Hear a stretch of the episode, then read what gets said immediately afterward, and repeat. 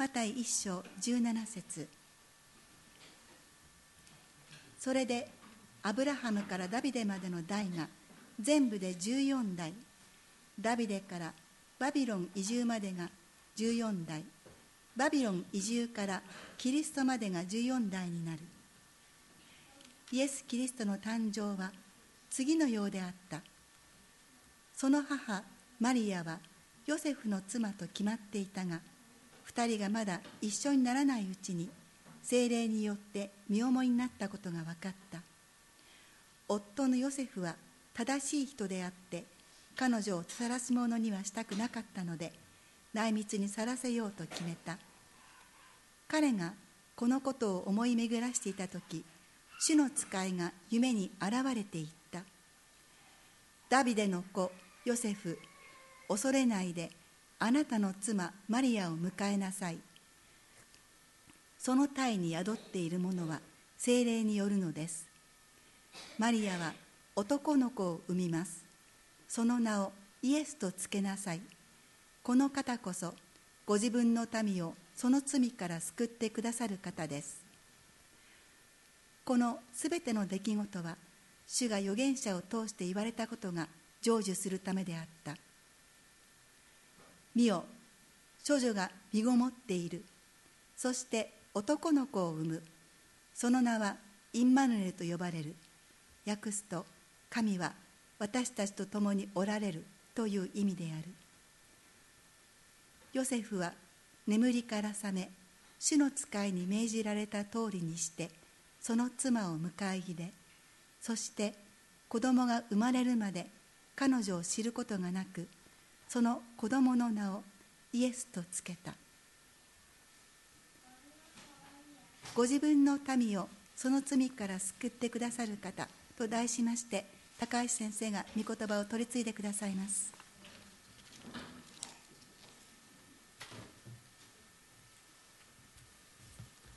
クリスマスおめでとうございます。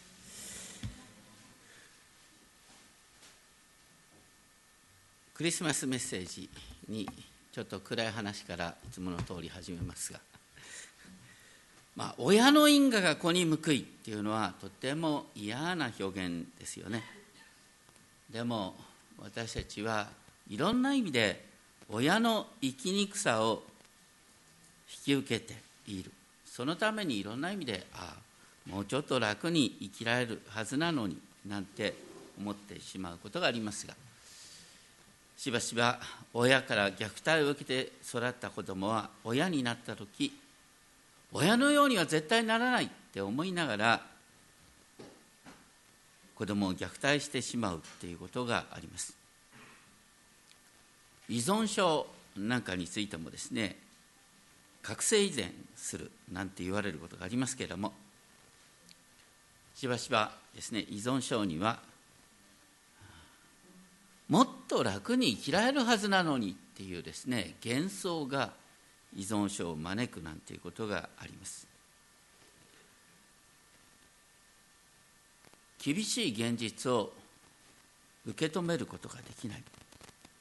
もっと楽に生きられるはずだって願うことで実は苦しみを引き寄せてしまうなんていうことがあると思います。私たちは知らないうちに呪いの連鎖の中に受けている生きているところがある。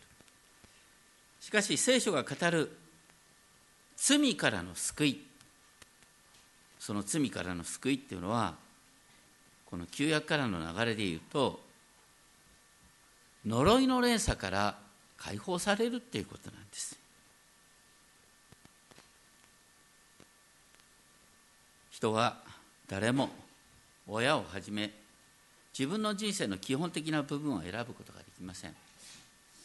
しかし一見なんでこういうことかと思える悲惨な現実の中に神が共にいてくださる。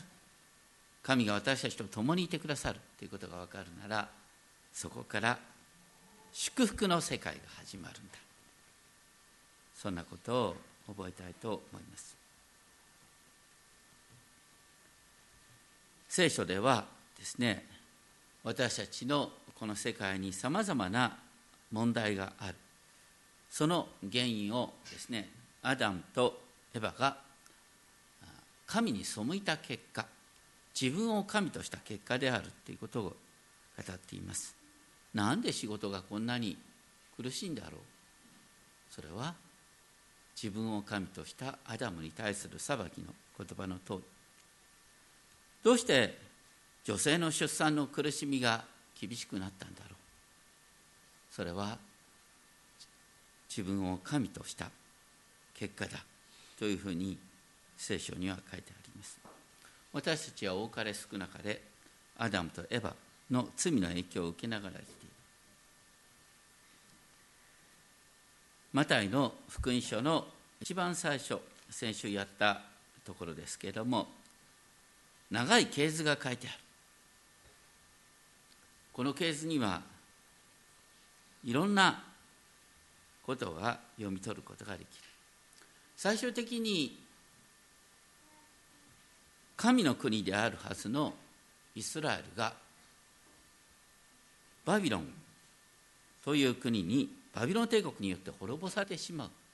なんでそういうことになったのか。神様がですねモーセを通してこうおっしゃってた。あなたの前に命と死祝福と呪いを置く。あなたは命を選びなさい。普通ね祝福と呪いどっちを選ぶって言ったら祝福を選ぶに決まってると思うかもしれないですけども不思議に呪いを選び取ってしまったっていう現実があるんです。しかしこの系図にはちょっと先週もやりましたけれども不思議なことが書いてあるんですね。一番最初にですね 3節からのところであの系図には普通出てこない女性の名前が出てくるんですけれどもしかも全部ですねいわくつきの女性というかえっと思い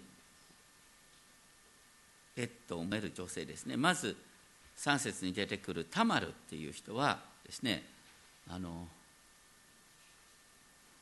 遊女の格好をして義理のお父さんのユダと関係を持って子供を産んだっていうことが書いてある。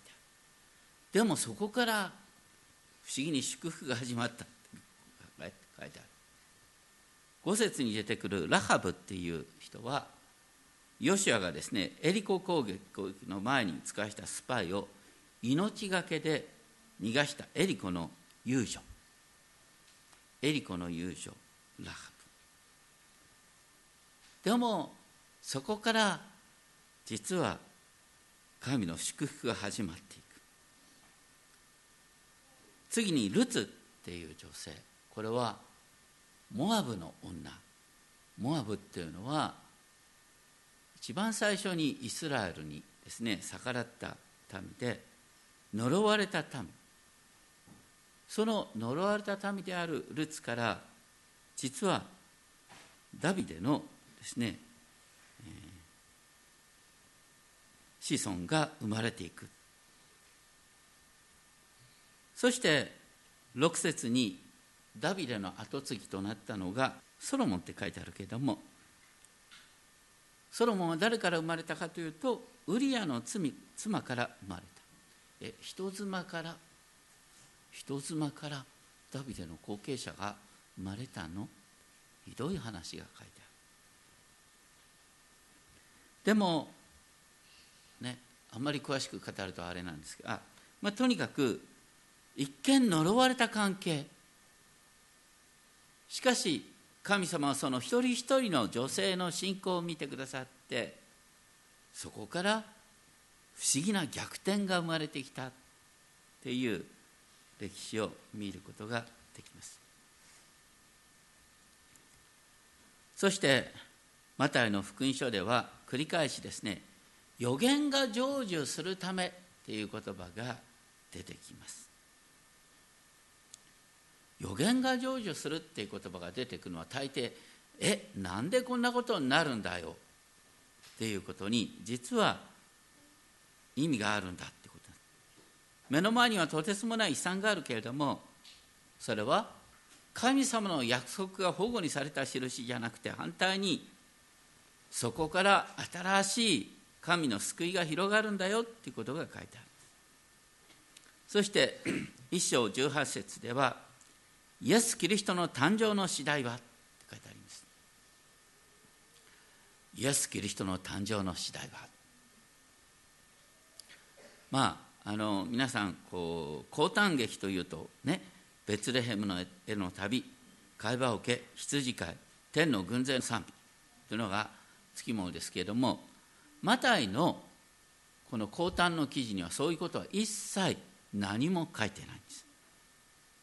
それよりも全ての視点をですね予言の成就神の救いのご計画の成就っていうことに合わせようとしている。一番最初に書いたのはその母マリアはヨセフの妻と決まっていたが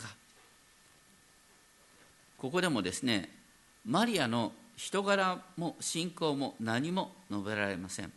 ただヨセフダビデの子孫であるヨセフと結婚を約束した女性であるということしか書いてない。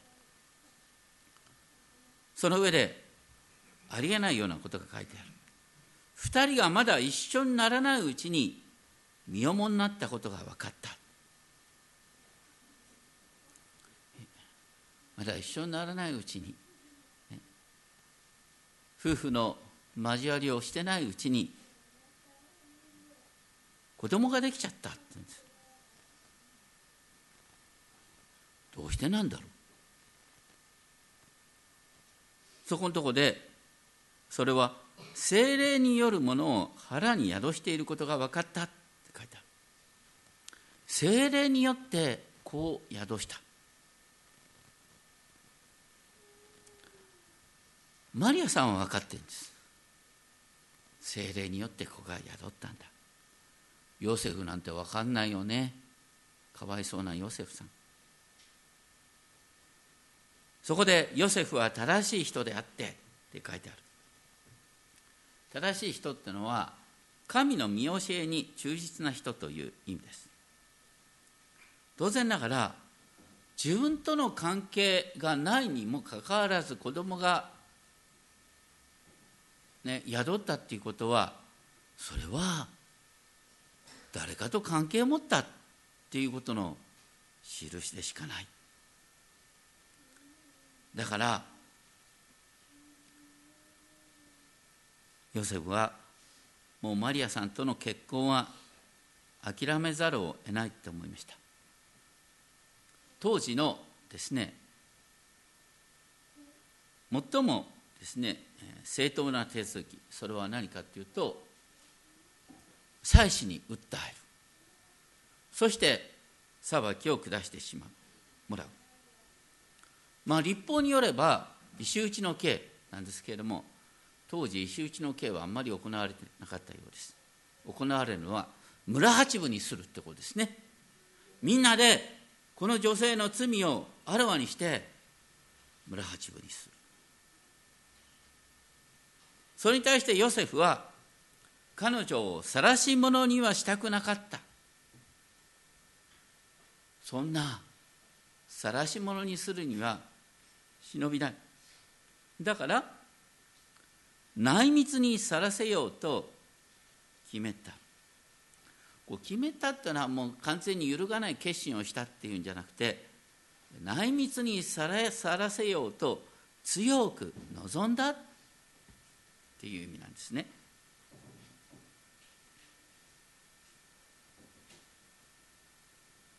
とにかくヨセフさんは杓子定規にマリアの罪を裁くんではなくして彼女が今後どうにかして生きていかれる道はないかということを真剣に真剣に考えて悩んだんだで彼がそのことを思い巡らしていた時主の使いが夢に現れた。そして主の使いは何と読んだか。ダビデのこのヨセフ。これはすごい呼びかけ。この形像を見ると分かりますがヨセフのお父さんはヤコブなんだ。だから普通だったらヤコブのこのヨセフって呼ぶんです。当時名字はなかった。お父さんの名前でその人を区別するんです。だからお父さんの名前が名字のようなものです。ところが一階の大工に過ぎないヨセフさんを見つかいは「あなたはダビデの子なんだ」って呼んだんです。ダビデの子のヨセフ。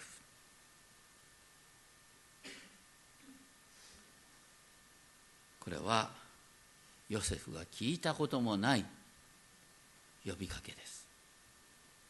そして見つかいは続けて言った。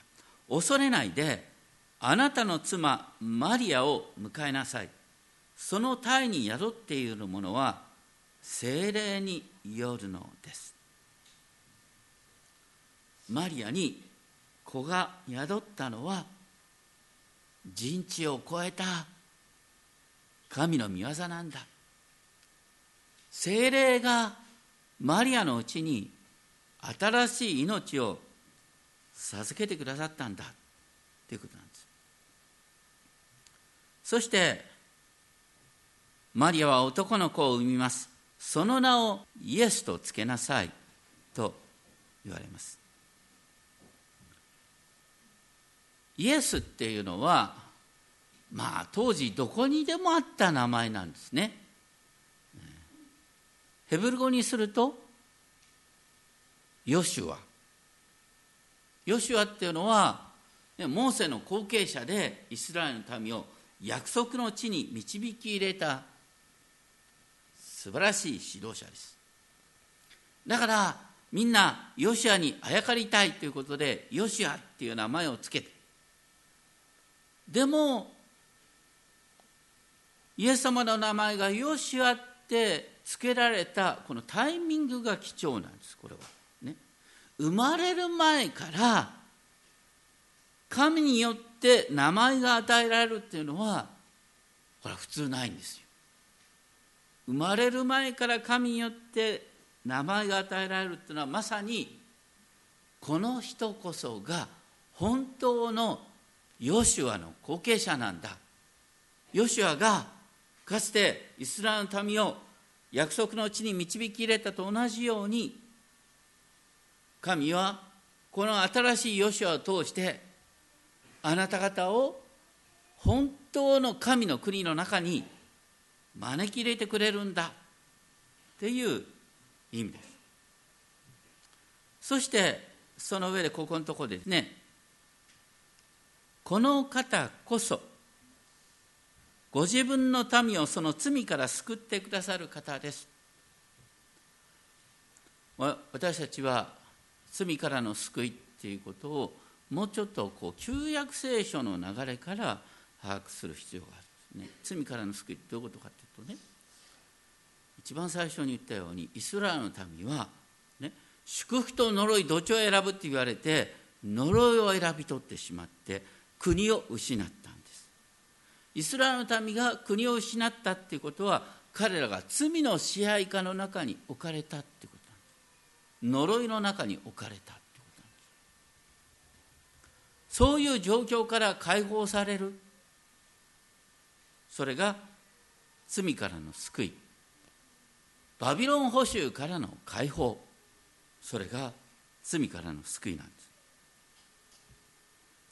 神が昔と同じように再びイスラエルの真ん中ただ中に住んでくださって飢えや渇き周辺の国々の攻撃から守って平和な祝福に満ちた国を作ってくださる。それが罪からの救いなんです。でしかもそれはイスラエルの民ばかりか全世界に及ぶんだっていうこと。イザヤ書11章にはエッサイの子から救い主が生まれるって書いてあってそしてその救い主は狼と子羊ライオンと子供が一緒に遊ぶことができるような弱肉強食がなくなった神の平和を実現してくださるということが書いてあります。だから罪からの救いっていうのはね死んでも天国に行けるよっていう話以上に私たちはもうすでに新しいエルサレムの民とされている。新しい天と新しい地の祝福の中に招き入れられているっていうことの印なんです。何があってももうあなたの未来は大丈夫だよっていうことです。そして22節でこの全ての出来事は主が預言者を通して言われたことが成就するためであったって書いてある。つまり救いっていうのはですねイスラエルの民に与えられた予言の成就。っていう観点から見る必要がある。そして予言の成就として出てくるのが「見よ処女が身ごもっている。そして男の子を産む。その名はインマヌエルと呼ばれる」これはイザヤ書7章14節の御言葉なんです。まあそれでねこれがなかなか難しいところなんですね。とイザヤ書7章14節を開いて当時のユダヤ人が救い主予言として読むことができたかというとなかなかそうは読めるように書いてないんだよね。大体ちょっと皆さん考えたら分かる。処女が身ごもっている。妊娠したらその人は処女じゃないっていう印ですよ。妊娠してる人が処女なんてありえないじゃないか。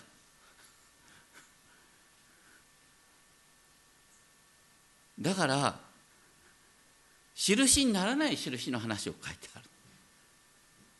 誰が見たって印とは思えない。ね、イザヤ書7章ちょっと開ける人は開いていただくと面白いんですけれども。イザヤ書7章っていうのはどういう文脈かというとね紀元前735年北方からアシリア帝国が迫ってくる。そういう中でですねエルサレム王国の真ん中にですねその北に北王国イスラエルがあってその北にアラムっていうですね王国がある。シリア王国。で今アラムとですね北王国イスラエルが連合してそしてアシリアと戦おうとするんだけどもエルサレム王国のアハズっていう王様はですねこの2つの王国と手を結ぶのを嫌がってた。だからどうしたかというと北の2つの王国がまずですねあのそのはるか北のアッシリアと戦うためには南のユダ王国を仲間に招き入れなきゃいけない。だから南王国に傀儡政権を作ろうと思ってまず南に攻め攻めようとしてきた。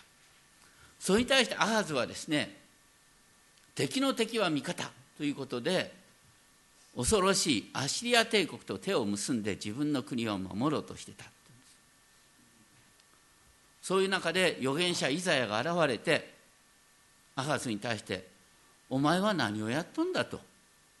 ね。目の前のチンピラを避けるために広域暴力団と手を結ぶのかと。いう話。そういう人間的なことを考えるな。神様を信じて神の救いが来るっていうことを信じなさい。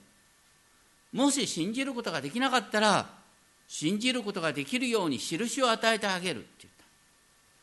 それに対してアハズはいやそんな印なんかいりませんって言った。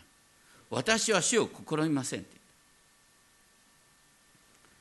言った。あのアハスの言い方は結構ですねこう信仰的なようでありながら実はとんでもないことなんですね。私たちがなかなか神様を信じることができない。その時に時にですね神様が信じることができるように不思議な印を見せてくれることがあるんです。意外に皆さんあの記憶にないでしょうか。あのね大体弓道をし始めたことってね神様が本当に私たちにね特別な恵みを結構ね見せてくれることがあるんですね。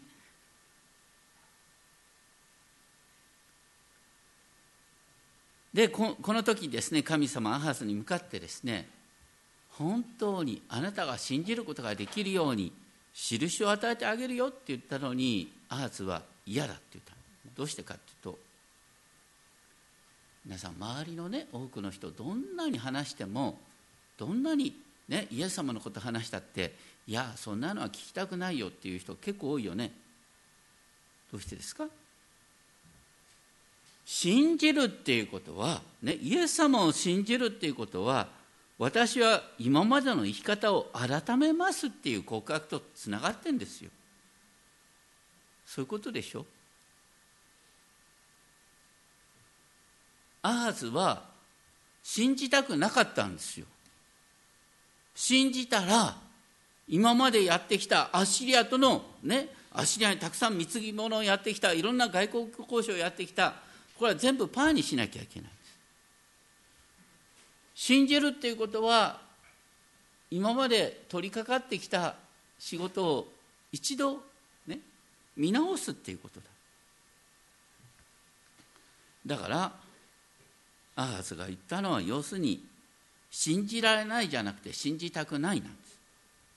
私たちの周りで結構そういう反応がする人基本的に信じられないじゃなくて信じたくないっていうのが本当に多いと思いますね。信じたいと思ったら神様は信じさせてくださる。でそういう中でイザヤ書7章14節それゆえあなた方に一つの印を与える。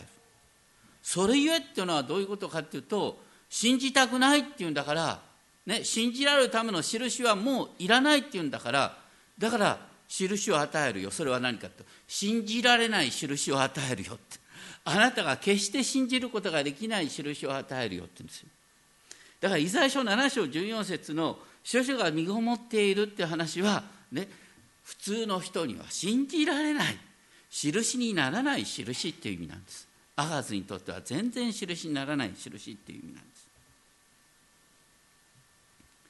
そしてその名をインマヌエと名付けられる。神は私たちと共におられるという意味。神が私たちと共におられるっていう話が出てくるのは大抵ね悲惨な状況の中に以前やったようにヨセフはね、えー、お兄さんたちに裏切られて奴隷に売られた。奴隷に売られた先で初めて出てくることは神がヨセフと共にいたって書いてある。奴隷に売られた後でね。次にヨセフは無実の罪で牢屋に入れられたんです。で牢屋に入れられたところで出てくるのが神はヨセフと共にいたって書いてある。私たちが思うのは神が共にいたんだったらなんで奴隷に売られるんだよ。神が共におられるんだったらなんで無実の罪が着せられるんだよ。そうじゃないんです。聖書に書いてあるの。神が共にいるっていうことは無実の罪で牢屋にいられたところから新しい人生が始まるよっていう話なんです。だから神が共におられるってことはねこう不遇になったことの理由じゃなくて今どう考えたってどうしようもないと思えるかもしれないけどここから新しい世界が広まってくるよっていうことなんですね。私たちはあまりにも原因結果で考えすぎるんですでも神が共におられるんだったらそこから新しい人生が始まるよってことなんですね。ちなみにイザヤ書の7章の14節以降のですねそこのところで、えー、インマヌエルについて書いてある7章15節以降を見るとですねそのインマヌエルと呼ばれる子はですね悪を退け善を選ぶことを知るっていうのがですねそれまで牛乳と蜂蜜を食べる。だから要するにその子はですね本当に成長する前に実は国がねあの王家が捨てられた後の貧しさの中にこの子が生まれるってことが書いてある。また7章16節ではですね、えー、その子が悪を退け善を選ぶことを知らないうちに要するに赤ちゃんになりもしないうちにあなたが恐れてる2人の王の土地は捨てられる。だからあのアハズが恐れていた2つの国なんかもうたちまちのうちになくなっちゃうよってことが書いてある。それから7章17節ですね。イザヤ書7章17節に書いてあるのはエフライムがユダから離れた日以来まだ来たこともない日。つまり恐怖の日が来る。それはあなたが頼りにしていたアッシリア帝国がエルサレムを包囲してくるよっていう話なんです。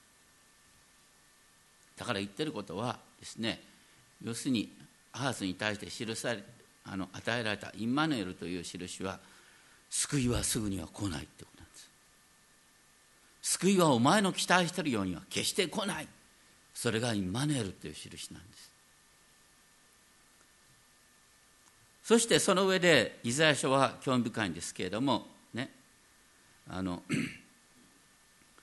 イザヤ書8章8節その後出てくるとですねイザヤ書8章8節の文脈ではアッシリアの攻撃からですねアッシリアの攻撃によってユダ王国がもう完全に飲み込まれそうになる。そういうただ中で出てくるのがインマヌエル。その広げた翼はあなたの国の幅いっぱいに広がる。だからもうダメだっていう時になってインマヌエルの翼が広げられるって言うんですよ。もう絶対絶命。その時になってああ主が救ってくださった。っていうことが出てくるってうんですね。しかも8章10節でも同じようにインマヌエルっていう言葉が書いてませんけれども書いてあるんですね。神が私たちと共におられるからだ。それは敵が策略を練ってもうこの国を滅ぼそうとしている。でもそれは成り立たない。なぜなら神が私たちと共におられるからだということなんです。だから神が私たちと共におられる。インマヌエルの神っていうのは不思議にですね目に見える現実が思い通りにならないっていうことの中で迫ってくる印だって言うんです。イザヤ書8章17節では続けてこう書いてある。私は主を待つ。ヤコブの家から三顔を隠しておられる方を。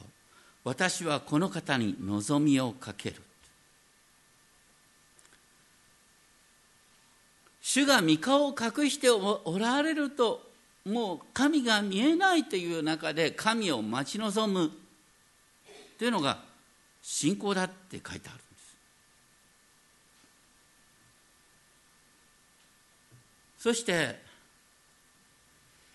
イザヤ書ではその文脈の中でですね先ほど黙祷の中で読んだ御言葉ですけれどもイザヤ書52章7節に「あなたの神が王となる」って書いてある。あなたの神はどういう形で王となるって書いてあるかっていうとイザヤ書53章主のしもべ。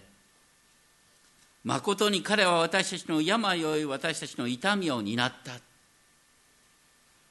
救い主は目の前の問題を解決するっていうよりは目の前の問題のただ中にあなたの問題のただ中にあなたの苦しみのただ中に苦しんでいるあなたのそばに降りてきてくださってあなたの重荷を共に担ってくださるってことなんです。私たち普通思うんだったらねいや救い主だったらちょちょいのちょいと言ってさ問題さらっとなくなってねもうドラえもんのなんかあのあれみたいなね不思議なお腹みたく問題解決の手段が出てくる。それが救いじゃないんだよ。そうじゃなくて救いっていうのはあなたの重荷を共に担ってくださる方ってことなんです。なぜならどうしてこの世の中に争いが広まるんですか？そう私の周りだけ平和にしてください。問題は全部あちらにやってください。みんな問題の押し付け合いやってんですよ。問題の押し付け合いからこの世のあらゆる争いが出てくるんですよ。問題の押し付け合いから何が出てくるかって目の前の嫌な嫌な人は押し付けるんですあなたは近寄るな。私の領域に入ってくるな。そこからありとあらゆる悲惨いじめが始まってくるわけでしょ。みんなが互いの問題を担おうって思ったらこの世の中平和に満たされるんです。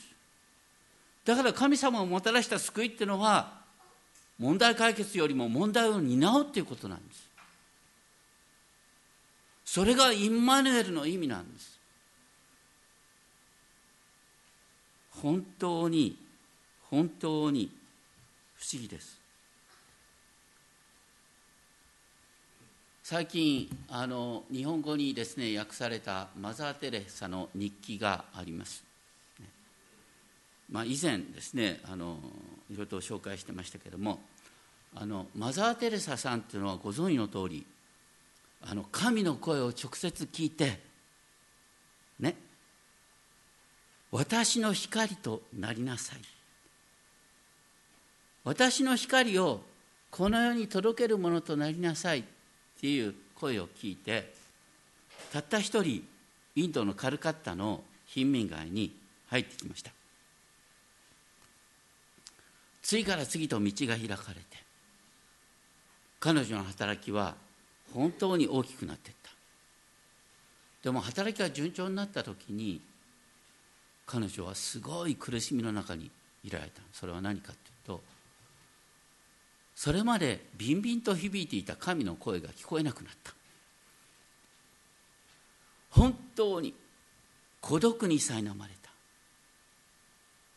自分は祈りながら祈りが届いてる気がしないって言うんです。彼女は自分は神から見捨てられたって感じた。働きは必要だっていうことは分かってる。でもこの働きについてる私は本当に神に召されてるのか？ということまで疑い出したんです。ここにあるのは暗闇と空虚さだけ。もっと神様を身近に感じたいのになんで神様はそんなに遠くにいらっしゃるんですか？ってこう彼女は葛藤を味わった。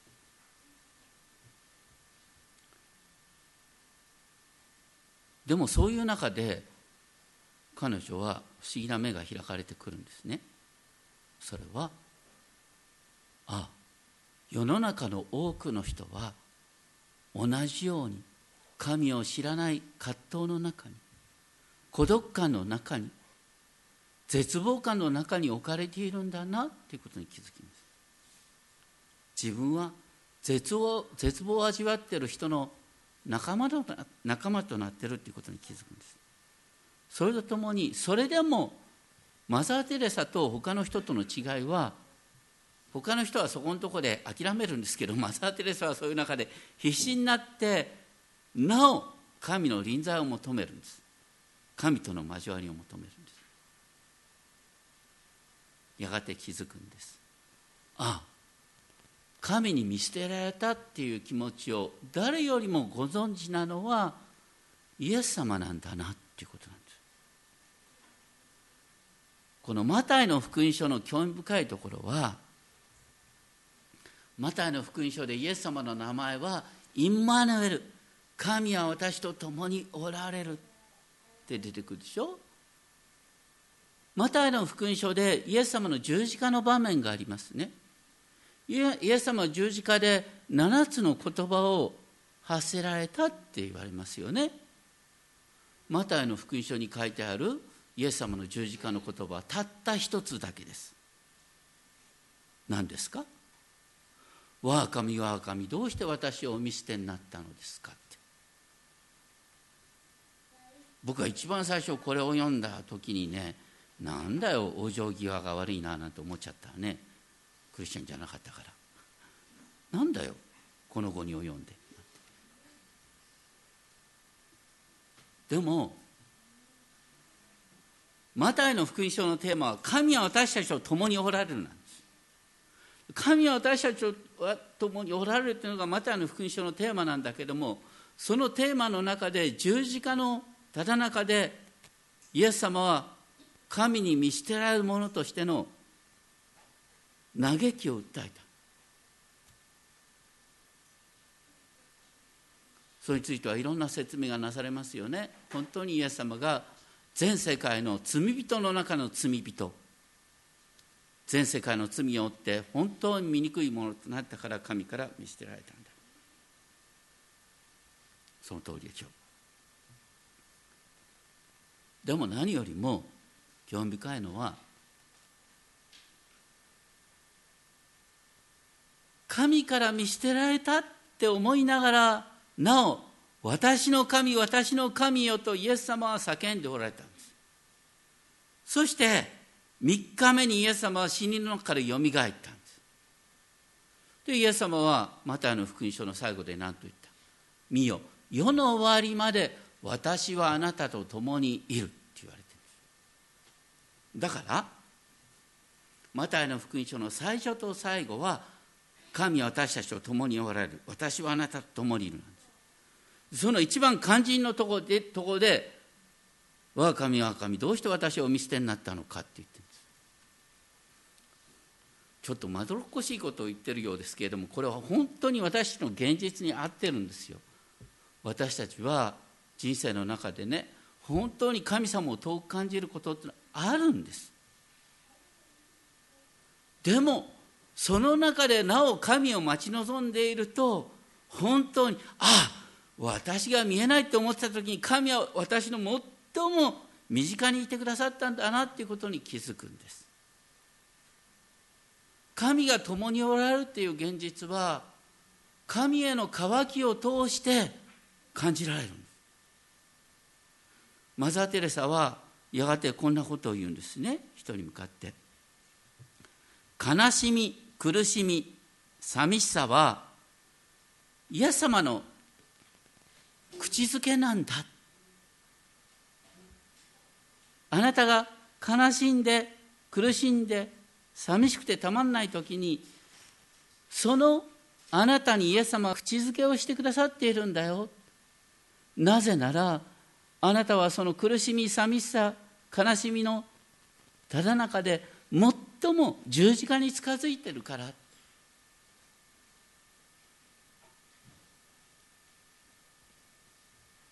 それは、ね、私たちが本当に知らないうちに自分だけの幸せ自分だけが良ければいいっていうね発想になってしまうことに対して苦しみを担う勇気を与えてくれるんですよ。悲しみ苦しみ寂しさはイエス様からの口づけなんだだから私はよりイエス様を身近に感じるために人々が嫌がる仕事をするんだ。苦しさのただ中に入っていくんだ。重荷を背負うところまでやるんだ。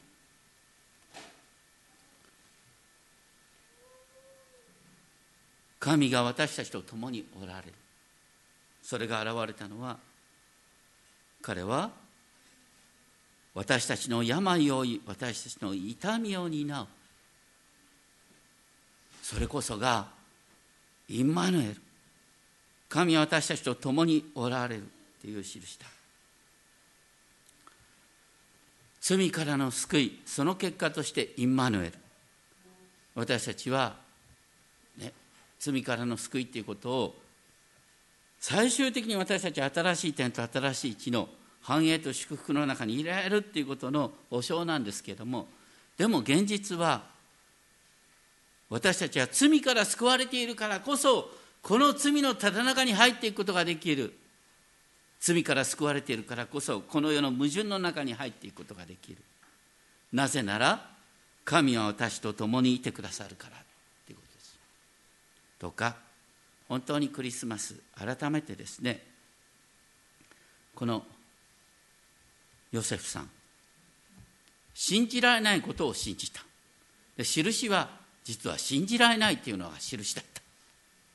でもそこから実は神様の新しい世界が始まったんだよ。マタイの福音書はその後イエス様の誕生の記事とですねベツレヘムの近辺の幼児の虐殺の話がセットに出てくる決してキリストの誕生によってすぐに平和が広がったとは書いてないんです。そうじゃなくて書いてあるのはマリアとヨセフがその苦しみのただ中で神によって守られ通したっていうことなんです。とか私たちも本当に神が共にいてくださる。それは私の罪が許された結果として神が私たちと共にいてくださるんですけれどもでも現実としてはあ相変わらず問題があるな。でもでもでもでもその問題は必ず益とされる。そのことを覚えたいと思います。お祈りしましょう。天のお父様私たちは本当に知らないうちに自分だけが良ければよい。自分だけが幸せであればよい。そんなような気持ちになることがあります。しかし救い主の誕生それは本当に奇想天外なものでした。神は私たちと共におられるインマヌエル。それは実は本当に私たちの想像私たちの発想私たちの生き方それが変えられるためのきっかけです。私たちは生き方を変える必要があります。そしてこの世の人間的な成功の基準ではなくしてイエス様の姿になろうとするときに神は私たちと共におられるということの意味が本当によく分かってくるということを覚え感謝します。どうかお一人お一人にこの世の苦しみのただ中に入ってそして矛盾のただ中でイエスは主ですと告白する勇気をお与えください。人の痛みを聞く勇気をお与えください。問題に巻き込まれる勇気をお与えください。尊き主イエス・キリストの皆によってお願いします。